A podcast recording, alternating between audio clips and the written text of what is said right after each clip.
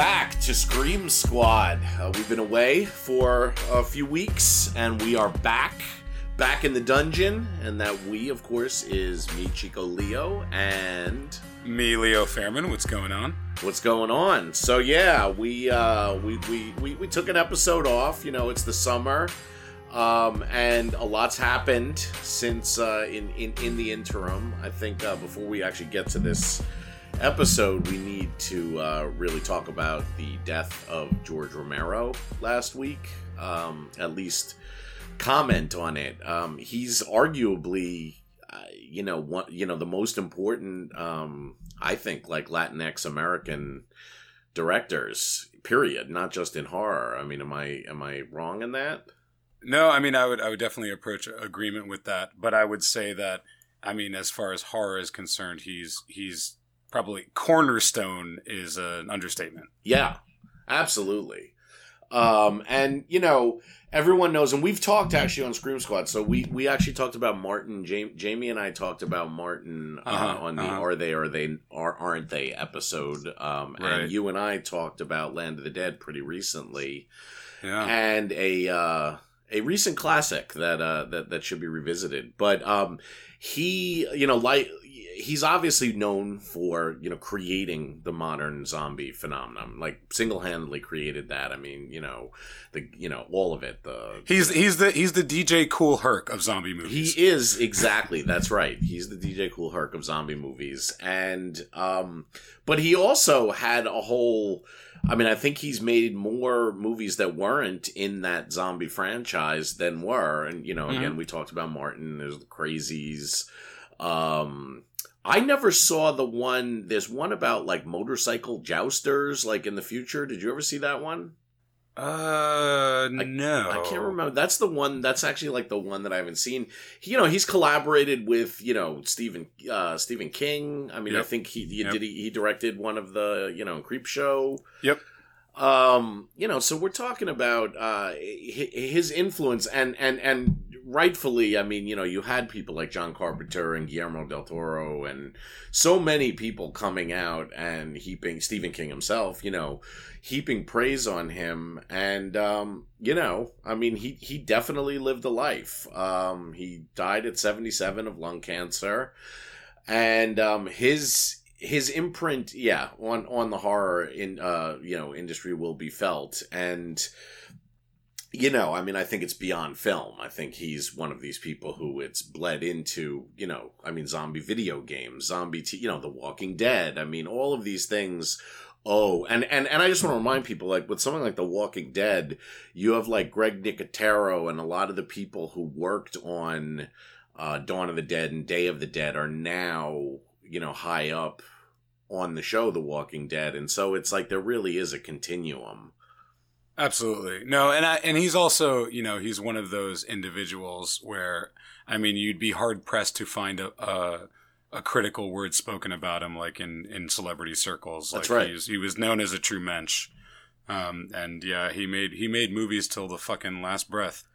And also, I want to point out he did it on his own terms. He um, he stayed in Pittsburgh, I believe, like to, through the end throughout his career. He um, was, uh, you know, outside the mainstream Hollywood, you know, the mainstream Hollywood system, which you know other independent people have, you know, like horror people like Wes Craven or Tobe Hooper, you know, had varying degrees of success with starting out indie and then coming into the mainstream. Um, of you know Hollywood, and I think that Romero had opportunity to do that and definitely didn't, and kept it you know kept it Right. a hundred as they say on his own terms. Yeah, no, I, I, I, I totally agree. He was he was an auteur, and he wasn't really into the, um, I don't know, like fulfillings. You know, I know people like to use the word, yeah, or or, or would would throw out the word like sellout. You know, and like he just is. He he throughout his career has always been the diametric opposite of that. He totally just plowed his own road and and made some and made some really good shit. And I feel like even when you know, like like some people might criticize like some of the Dead movies as lacking. Um, again, I I don't think that there was ever a, a perspective on uh, on this idea that the movies that he made that were lacking were lacking because he didn't have full control. Like he always had full control, and he did what he did. Absolutely, and th- it also is interesting that um, each you know each of the Dead movies, the you know from his zombie franchise, he sort of approached criticizing a different or examining or interrogating sort of a different element of society. It wasn't sort of constantly the same thing over and over and over again. Right. And I, I just think he deserves a lot of credit for that. He, and, and just in general, like he's, he's got a career that I think a lot of people would admire and that he did it while being like, uh, you know, a nice guy and really respected and liked and loved by his peers and the people that he worked with and worked for and just like the idea that he really repped Pittsburgh and and and never you know and and and did that you know you have someone like you know John Waters you know who sort of For has- Baltimore, has, yeah. repped Baltimore Yeah. um, although it's sort of a very specific 60s Baltimore kind of thing. I don't know. Like, whereas, I, yeah, I just, um, I got nothing but love and respect for Romero and we're losing people. I think he died the same day as, um, Martin Landau, who, you know, is famous to Mhm. a certain generation for, you know, pa- playing Bela Lugosi in Ed Wood, which he, he won his only Oscar for, but, you know, is, is absolutely one of the great character actors. Um, and so, you know, we're, we're, I mean, obviously, you know, since the beginning of time, people have died, but I guess as we, as we get up there in age, Leo, um, well, no, but what I, you know, like the people that we grew up with are dying. Like, you know, the, uh, you know, I remember when I was a kid, you know, my parents started losing people that from the, you know, and um, we're we're we're now experiencing that. Although, you know, I mean, it's been it's been a it's been it's been tough. You know, last year was a particularly gruesome year. But um, yeah, That's a good word to describe it. Gru- gruesome. Yes, 2016 was fucking gruesome. It dude. was. It was gruesome. That and, is and and the and, and, best then, word to describe it. and then we elected Trump, and Princess Leia died. I mean, it was you know, it ended on a, and I think uh, you know, didn't uh, didn't George Michael die on Christmas? I mean, it just it was it didn't let up. It was unrelenting. Truly. Um, but yes, so George Romero should be remembered for more than just his contributions or his total contribution to the uh, the zombie uh, phenomenon, um, because he was more than that. But I think the zombie, the he will be remembered for his, you know, Night of the Living Dead, Dawn of the Dead, and and let's also remember, I, I, you know, he, cat, you know, he had a a a. a a, a black lead in what was an otherwise groundbreaking movie. Like it wasn't gra- just groundbreaking because it had a black lead in in Night of the Living Dead. I mean, that's a that is a groundbreaking movie yeah. for so many reasons, and that that happens to be you know like you know just just one of the many. Um, no, I think it's a, it's a super significant reason, and I and I think Romero's casting, like like I think you what you were getting at was that it has always been diverse from the start Yes. and to the end. Yes.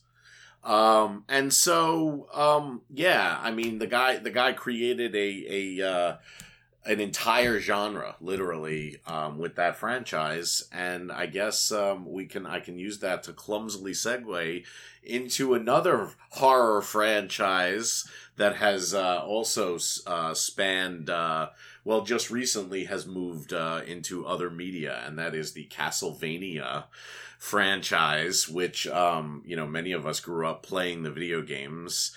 Um, I I I had Castlevania was like the third or fourth game that I got for the NES when I was you know in in in school. Um, and I remember playing that and loving it. Um, I did not continue with it on other platforms like you did, but Castlevania is now a TV series um, on Netflix. And this is like a, a project that's actually been languishing for like a decade because it's written by comic book uh, writer Warren Ellis. And I used to read Warren Ellis's blog like daily or regular. You know, Oh, he had the. He, are you on his mail? Are you on his mailing list? He still has a great like email. Like yeah, I'm not email. on his mailing list, although I was. Um, but uh, he, I don't think he's. I don't think he continued doing his blog. I think that's why I don't read it every day anymore. But Yeah, I remember him talking about this like nine or ten years ago, and it was supposed to be a movie. and then it was going to be a trilogy. And basically, the first season of the TV series, which is four episodes, is is basically what the first movie was going to be like the you know it's like 88 minutes or you know whatever Mhm, mhm, and um the next season will be the second and third or the because it's going to be a longer season next season but i'm going to shut up at, at this point because i am nowhere near the castlevania you know um Fanatic. yes As I am. All right. uh, yes yeah. No. I, we're ready for leo's castlevania mania Ooh, I've I've I've played a lot of I've like uh, like you um I played Castlevania 1. Castlevania is definitely a game that I've followed uh, a game series that I've followed like from when I was very young. And it's also a series that's taken a lot of unique twists and turns throughout and it is a formative one. Um so I mean the first one is is a classic. The first one is definitely a kind of arcade hyper difficult uh pla- you know action platformer. Um interestingly like in this country the sequel that came out to Castlevania Simon's Quest is considered like one of the first, uh, you know, so-called Metroidvania games. yeah In that it's a side scroller, it is uh, open world, um, and it has like a day-night cycle, and it was absolutely impossible to understand. Uh, this is because the translation for uh, Castlevania 2 Simon's Quest uh, in America was horrible. And so there were actually clues that townsfolk were supposed to give you that were bad or fucked up in the translation. So the only way to figure them out was to try everything or read a guide or do something like that. Um, I played the first two games a lot. Uh, and then the third game, uh, is like is maybe my favorite one. I have a personal story related to the third game in that when I was a kid, I had to go get like a really bizarre surgery. I think I had like a wart on my foot or something, and I was like ten years old or some shit, and it was so super painful. And my mom like never rented me video games, very very rarely. Um, there was a local video store, and she felt so bad about like the suffering that I had to undergo for my uh for that surgery that she was like, "All right, go and rent whatever you want." And I rented Castlevania 3 Dracula's Curse and I played it for like literally 3 days. I also had a mom. I don't know I don't know if you had this like when you were a kid um in regards to any of your video game interaction, but um there were two types of parents when I was younger. Uh, for video gamers, there was the type of parent that sectioned off game time for you, and there was type of parent that let you play whenever you wanted. And I had friends who like had parents who were like, whatever, it's you have a TV in your room, play whatever you want. Um, my mom was definitely in the former camp, not the latter. So I always had a thing where it's like, you're allowed to play one hour of video games now. And so I would play one hour of video games. Um, the good thing is I was a latchkey kid, so like I would play when she wasn't there also. But if she was around, it was like metered out. Um, but for that weekend, I got to play as much of Castlevania 3 Dracula's Curse as I wanted.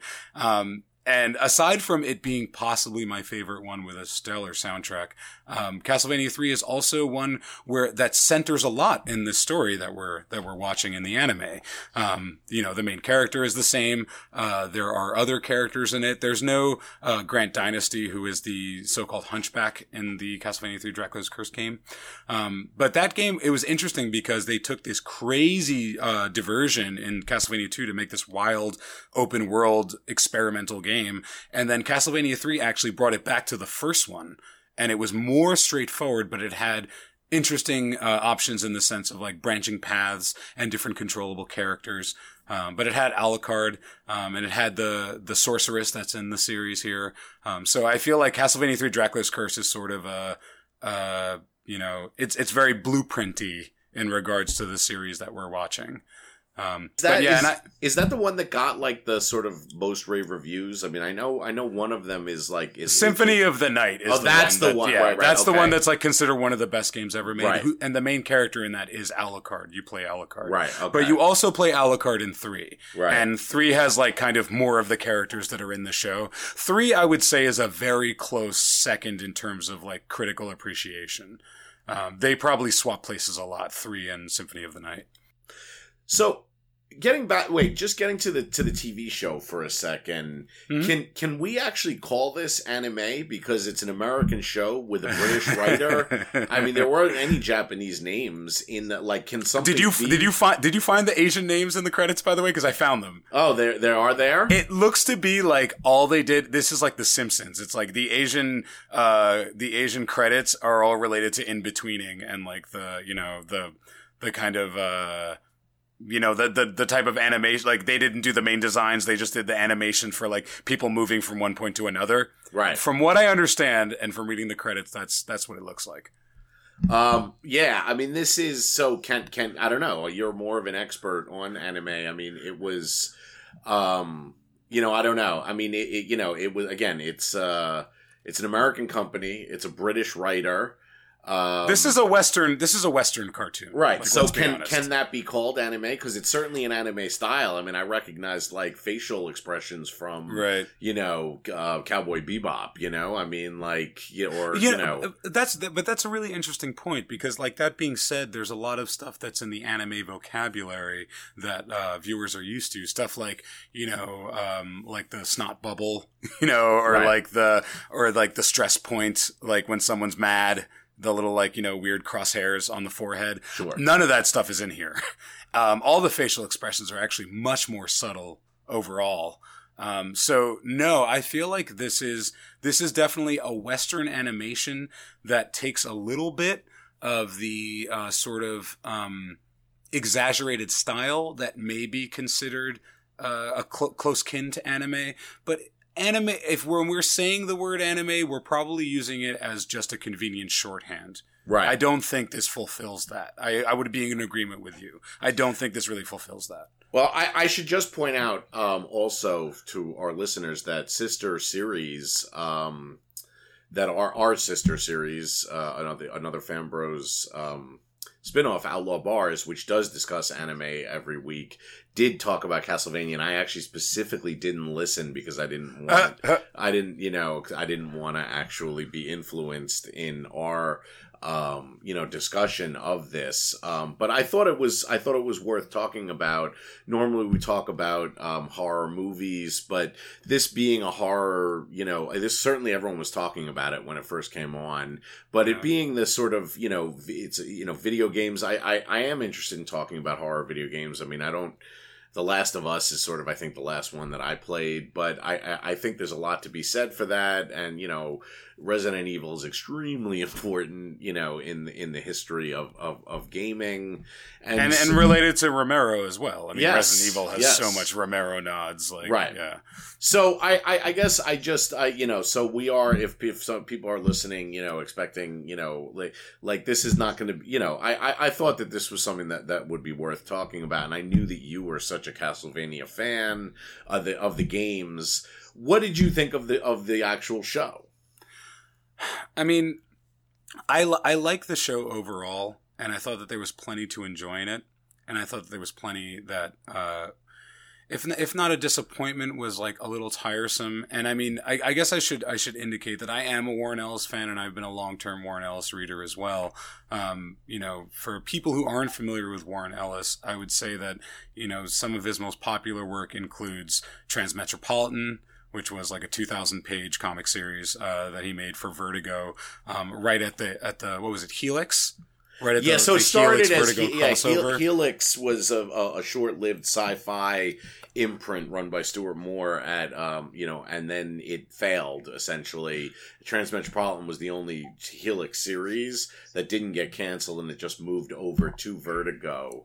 But um, yeah, I mean, I, I, I would say Transmetropolitan, and then the uh, the one that he did for was it Wildstorm or Im- Image? Um, Planet Planetary. Planetary is sort of, I think, his. You know, a lot of people consider his masterpiece. I'm actually, I know uh, DJ Benhameen loves Planetary. I'm a Planetary is amazing, Yeah, yeah, and, and and I am actually a huge fan of Transmetropolitan, and definitely. it essentially is, you know, the election of last year. Uh, Dude, I know the, Beast. yeah, what he predicted is really remarkable, given that Transmetropolitan is now, you know, 20 years old. It's really pretty amazing. Um, so much of sort of what he predicted. I, I also am a Warren Ellis fan. I, I would say that sometimes some of his obsessions uh, are, can be a little one note. Like you can tell that this is a Warren Ellis Oh my god. um, you know, uh, production in the sense of like this specific, you know, p- Can I hit up some Warren Ellis tropes real quick? Yes, Can I explain some of them that I saw in this show, which are like the always vomiting? To me, vo- there was all right. There was vomiting. There is a person having a an apparently unrelated conversation in a bar, like a secondary character. The whole bar scene uh, in episode two is so Warren Ellis. It's Yeah. like someone telling an anecdotal story that's like perverted, and then that's the introduction of the main character in the corner. He does that shit all the time. Yeah. He loves having these two characters like tell some, uh, you know, off color story, uh, usually like peasant folk. He always does that.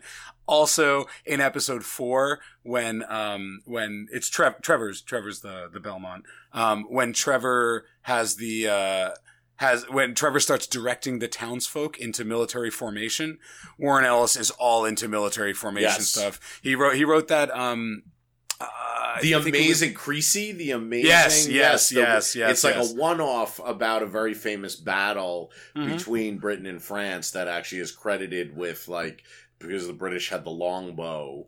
Um, Right. it, it, it, it like decimated like a third of the French nobility in that, you know, battle. And it kind of turned from then on, like Britain had a leg up over France for literally the next like, you know, seven, eight hundred years, you know, until, till, till the present. Um, it's, and it's an amazing, I, I actually really am a huge fan of that. He also did Red, um, which was Yep. made into, you know, into a little bit of a comedy. I actually liked the movie, but I the- still haven't seen. I need to watch that movie. You've told yeah, me the, about the it. graphic yeah. novel is is is or the miniseries, you know, is is a little different tone. One thing about his comic writing that that he, I'm not sure it became he. I know for you know like a lot of his stuff is very wordy, which was really um, fine. And then he it got to the point where he was one of those writers where he had a lot of like three panel pages where Mhm. there'd be like one or two you know, word balloons with very short sentences. And I found yes. that it would be like, you know, you could read one of his comics in like five minutes. And it just was like, I felt like I was getting a lot less bang for my buck. And I felt, and I don't know if this is true, that he was na- that he was writing comics with the intent of them being picked up as movies or TV, you know, uh, you know, in other ways. Uh, he's also a novelist, by the way. He's got two best-selling novels He does, yeah. and I haven't read Yeah. either of them, but I, I, I imagine I would really like both of them. Um, I don't He- think either is horror. Yeah, he's also collected a few books of like his blog posts and like thoughts on writing and stuff Yes. like that. He has a photography book that accommodates uh, uh like blurbs and narratives and stuff, which I have. Um, he's he's he's he's written a wide variety of stuff, but I would totally agree with you on that read of his stuff getting a bit more cinematic Yeah, at some point, and that's the opposite of Transmetropolitan, which was just Yes. jam fucked with words on every page. So you know, it, it- he was an interesting choice, and again, this was ten years ago Mhm. to you know adapt this, and I'm assuming, yeah, I mean, he will be, you know, he's going to be adapting the next couple of seasons. Um, they did put together an all-star British cast, or you know, seemingly all-star. I mean, uh, Richard Armitage, who plays uh, Trevor Belmont, is probably best known as Thorin Oakenshield, although he's you know done a bunch of other stuff. Mhm. Um, and yeah, I, I could have used a little. I, I, found the pacing to be sort of very odd and The pacing was odd. I, I The pacing no, I, was like really, really weird and odd. Like, there's no courtship. It opens up. Dracula meets this woman, and you, you, I could have used a little love montage of them, you know, boating together in the park and you know, hiking Right. together and coming out of a movie theater holding hands. I mean, you know, obviously I'm being facetious, but I mean something like it was just sort of like they meet. And then it just cuts to her being burned at the stake a hundred years later. yeah. Um, I think, by the way, you another another trope of um of both Warren Ellis and a way to get our like sort of Scream Squad like social commentary in there is both is that um you know this uh the, it, it- it's very anti uh it's not anti religion but it's anti sort of The organized church. religion anti church yes Oh hell's yeah! No, yeah, that that was totally going to be one of the tropes on my list. I mean, yeah he paints these, uh, you know, almost like like farcical failures of religious characters Yes. in the forms of the priests and the and the whoever. Um, yeah, but and and he and he relishes in their destruction as Right. well. so the you know the basically this scientist woman comes meets Dracula. They fall in love, although we don't really see it. You know, it's sort of this very weird Right. thing, and then the and then then the church burns her to death. Then Dracula shows up and he's like, "All right, so leave." And I no, and, no, no, wait, wait, wait. No, the fun thing is that Dracula first shows up and he's like, uh, where's my gonna- wife? Right, right. He's like, "Where's my wife?" Yeah, yeah. Where'd my wife go? Is can you just? Uh, oh, you did that to my wife. Right. Oh well, well, well, well then. You know? But but he goes, "Oh, you did that to my wife. All right, so I'm going to give you a year to leave, or I'm just going to massacre you all." And I just feel like, why if if if you kill, you know, if you killed my wife and I was Dracula, you know, Vlad Dracula, I I, I would just kill you right. You know, it just didn't make any sense for him to be like, "Okay, I'm going to give you a year to leave," and then of course they don't leave. And he, uh, you know, um, sort of unleashes his cool demons. Uh, to, to, all right, all right. To his credit, to his credit, um, I do think that that was deliberate, and I think the idea of that was that remember he's all right. So he's full of vengeance right now, but at the same time, the the the kind of theme of of the love between him and his wife was that she was proving to him that humans are worth saving. right. So by by making that express by expressing that everybody has a year to leave, what he's basically saying is the intelligent ones among you that will be worth saving will understand like me that the church is bullshit and you will go. And the ones that are too stupid to understand that obviously prove that I was right in the first place and that you aren't worth saving at all and that maybe my wife was wrong. So I think that's the kind of reasoning behind that, which is not ironclad, but I think that's like, that's almost why he gave them that kindness, which it seems like no one heeded. but, Right. Well, they um, didn't. Yeah, Um, yeah. And so wait, uh, she's she's his wife. Lisa is is is Alucard's mother, right? Right, right. Yeah. So and and that was another thing that I thought was weird that we don't meet Alucard until the very end, and then there's this, sort of this one fight scene between Trevor Belmont and, and Alucard, and then they decide to team up to you know go. For, Well, am I in, am am I incorrect? Don't they meet him? Uh, don't we meet him when like Dracula like smacks him or hurts him or isn't that Alucard? I guess that is Alucard. You're right. yeah, but that's like a- that- briefly, yes, very okay. briefly, very briefly. So you're right. So, but I guess I expected him to play a a a, a larger. I know role, he's but- gonna. You know he's gonna be a big part of Right. it, and it's and it's interesting again because um because the th- those three that are that are that are there at the end of this uh, four episode series. Um, I mean, again, those are three of the playable characters from Dracula three from Castlevania three Dracula's Curse, which is just kind of kind of kind of neat. right. Um, I wonder if they're going to add the the fourth. I don't actually know if that's uh if that's a point, but that's like most of most of the the present characters. Um, So yeah, what I mean, so what other um, video game to horror like you know things have jumped? Obviously, Resident Evil, and I think most people Yeah. consider the first Resident Evil to be a wildly successful, you know, sort of video game. I. I like the first. Do you like the first? I like the I first. do. Resident I like Evil. the think- first I one, think- and I I, think it's actually there's. Yeah. there's a later one that I also really like that I feel like involves that it's like sort of a road warrior type thing where they're like trying to find Vegas or something, and they're out in the desert, and that one has a really good cast. So it's it's one of the later ones, and I actually I saw it a few times on cable, and I actually really I I like that one. Maybe not as much as the first one.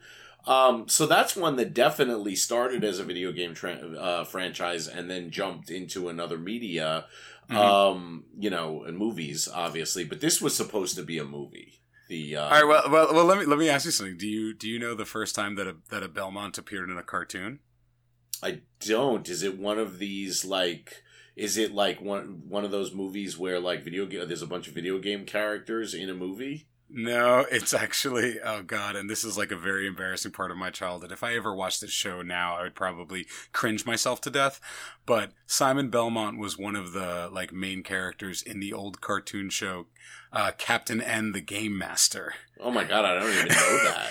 He was and he was totally preposterous. He was like he was like this like he was sort of like a Brock Samson but Right. not as cool. Like Right. he was like super corny and very egotistical and very vain. And he was this utter weird caricature, but he was one of the main characters in that show, which also included uh uh Mother Brain as like one of the primary villains and uh just like a bunch of like random it was a, it was a really it was a show like made to kind of like uphold everybody's interest in video games and it was super corny and goofy and it was a saturday morning uh extravaganza but yeah, we're we're dealing with a very different Belmont right, case. right, But and and even the fact that he's like, I mean, I don't, I mean, in the video games, they did say that he was like a, you know, an alcoholic, you know, like, yeah. So I mean, that's definitely a um, Warren Ellis trope for sure. oh yeah, yeah, like a very yeah, damaged alcoholic uh, Yes. main character antihero. Yeah, Yes. that's that's an Ellis. That's an Ellis guy. Yeah. Um, There, there's a, I, I don't know if we want to like jump into the deep end of this part, but there was like another like, I mean, not insignificant criticism I have of the show, which I was able to, en- I was able to enjoy and appreciate it in spite of it.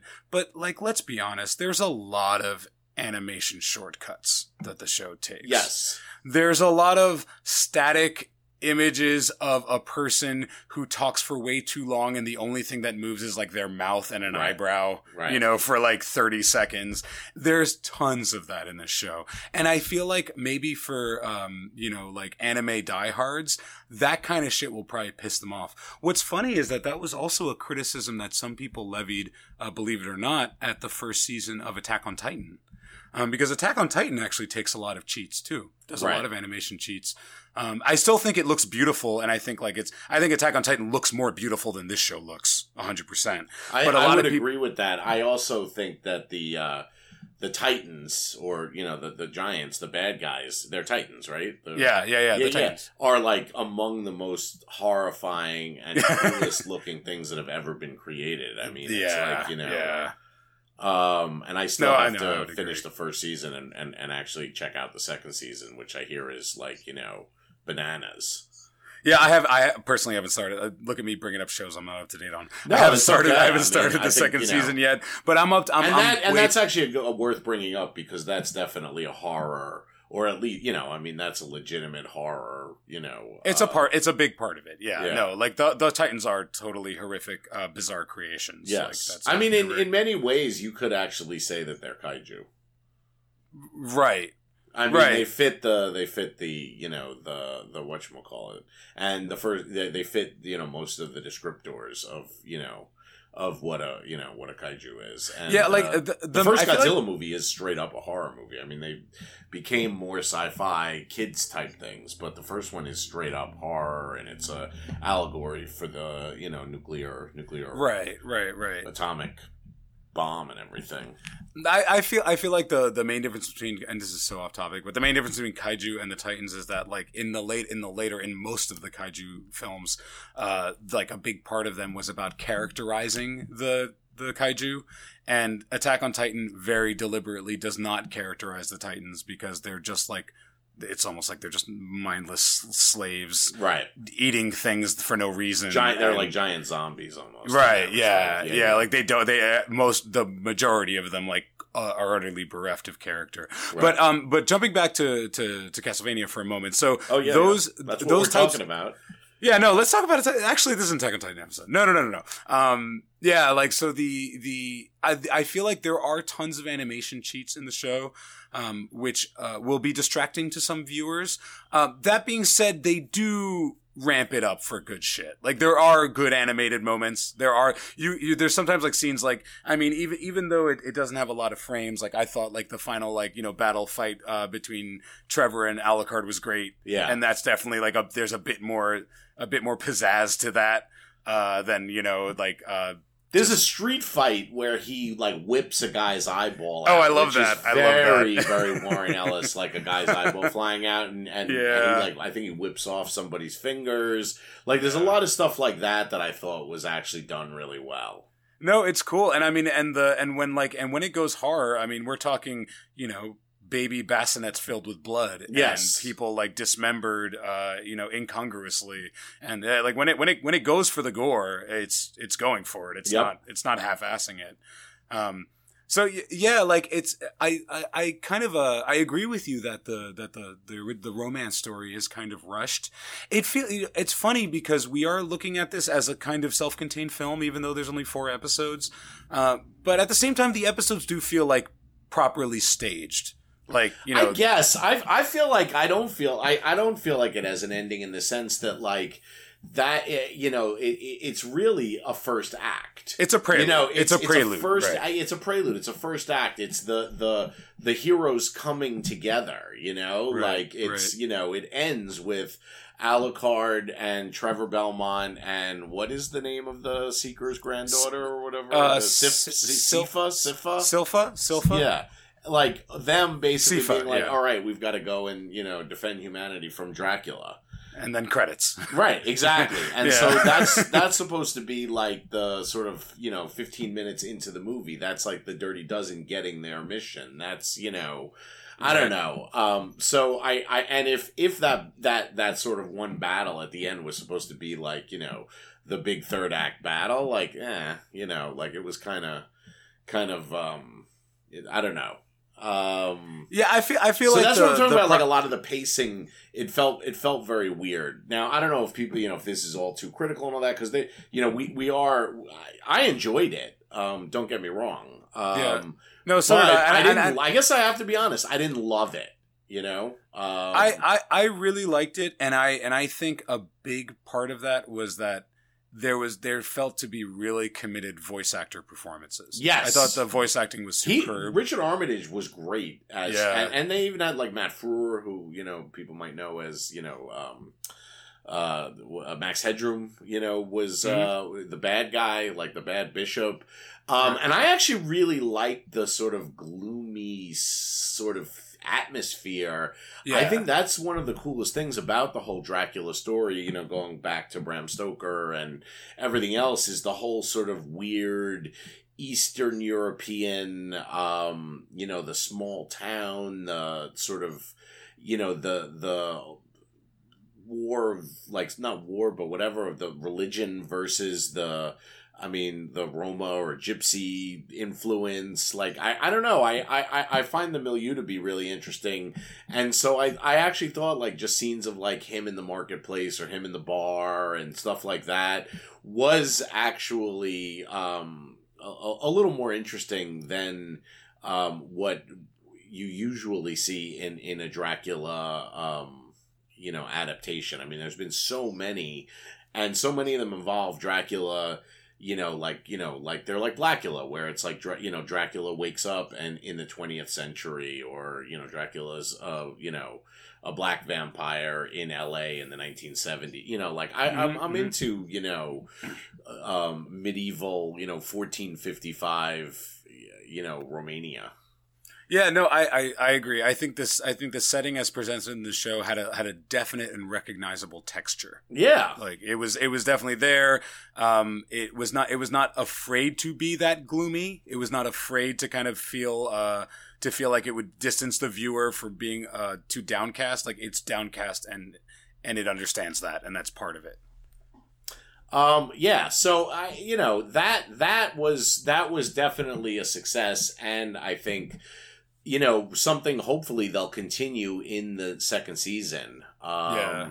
Yeah, like this could get really good. Yes. This could really the, the second season could kind of like, you know, really elevate I what sounds like our current opinion of it. Right. I I think ultimately this would have been much more successful if they had done like a 12 episode thing and you know basically instead of us having to wait, you know, 8 months and part of that is just the or in 8 months, 8, you know, a year however long, you know, cuz animation actually does take quite a while.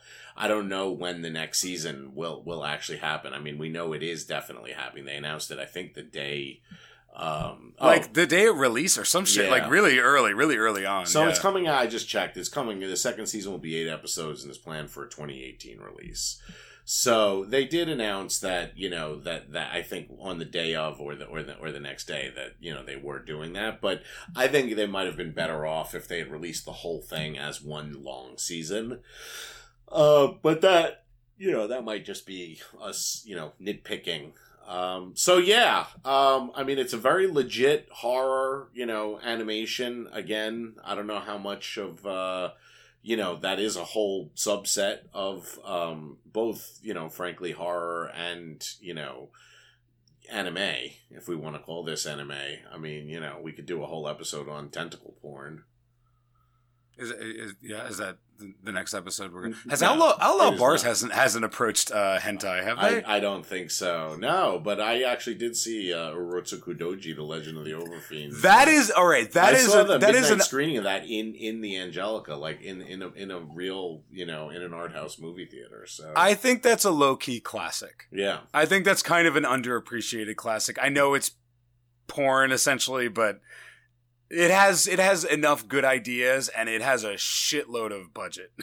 Like, it does have a big budget. It certainly got a lot of ideas. I don't know how many of them are you know can can really be you know qualified or classified as good, but they're definitely there. I, I will give you that. I think there's something there's something oh yeah, no, no, there's absolutely. something to it. Yeah. Um, but yeah, I don't know. Do you have uh, any any any any final thoughts on uh, on, on horror video games, horror anime? Uh, anything just lo- else? I 'Cause just is love the of idea- An offbeat episode here, you know. Dude, I love the idea that like like we're parlaying a talk about Castlevania as the so wrapping up, check out Legend of the Overfiend. Right. You know.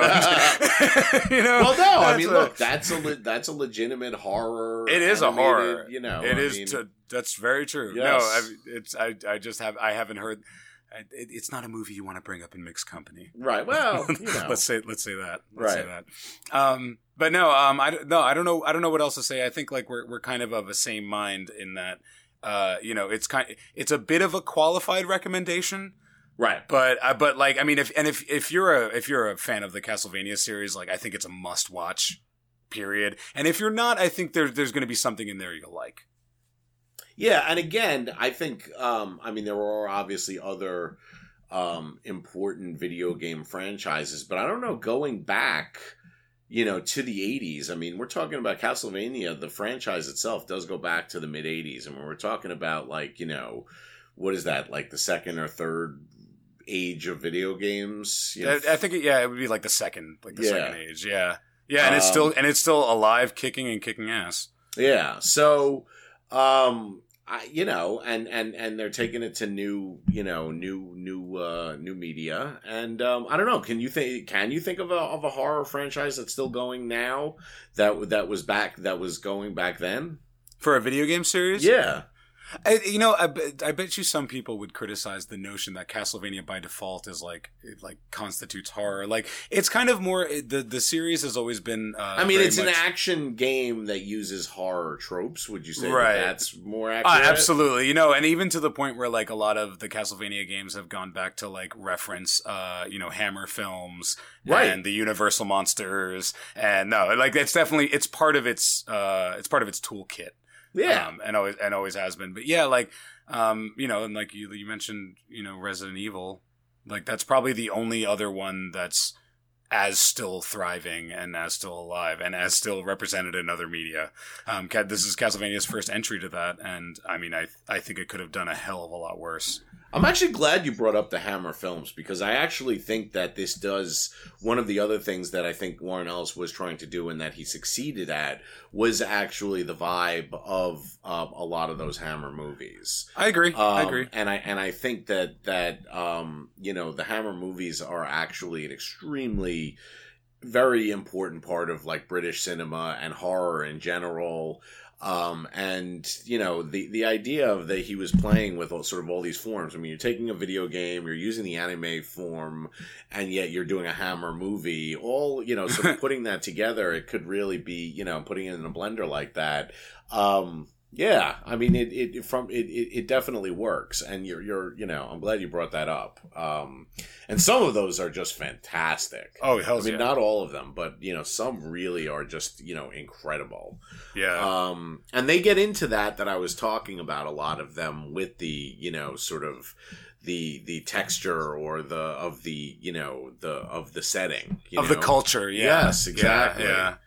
So, um, yeah, well, you know, rest in power, uh, George Romero, and uh, check out uh, Castlevania, and uh, we will be back in uh, in a couple of weeks, in two weeks. We're we're uh, we're done with our uh, our summer vacation, so to speak.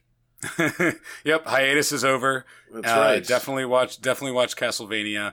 Now I'm wondering if we should do a Hammer Films episode. I think yeah. I mean that's. I mean I don't even know where where would we begin with that, but yeah. I mean there's there's like you know there's like nine Dracula films just in, in that alone. Um, you know. Yeah. But yeah. Um. So you know, and speaking of vampires, how is your how are your teeth? um, I'm probably getting them cut into. Uh, if not tomorrow, finally, it's going to be Tuesday morning, but it might be Oh, boy. tomorrow. Wow. Okay. Yep, yep. There's about to be a horror episode uh, In your my mouth. yep. Wow. Yeah. It's gonna be. Uh. Yeah. You're gonna need Trevor Belmont to go in there. Yeah, I'll probably I'll probably be biting people afterwards. Right. All right. Well, on that note, um, keep screaming, and uh, so you know, once again, uh, so, sorry, sorry we missed that episode, but we're back. Yeah, we're we're back and in charge. Keep screaming, Scream Squad. Thanks.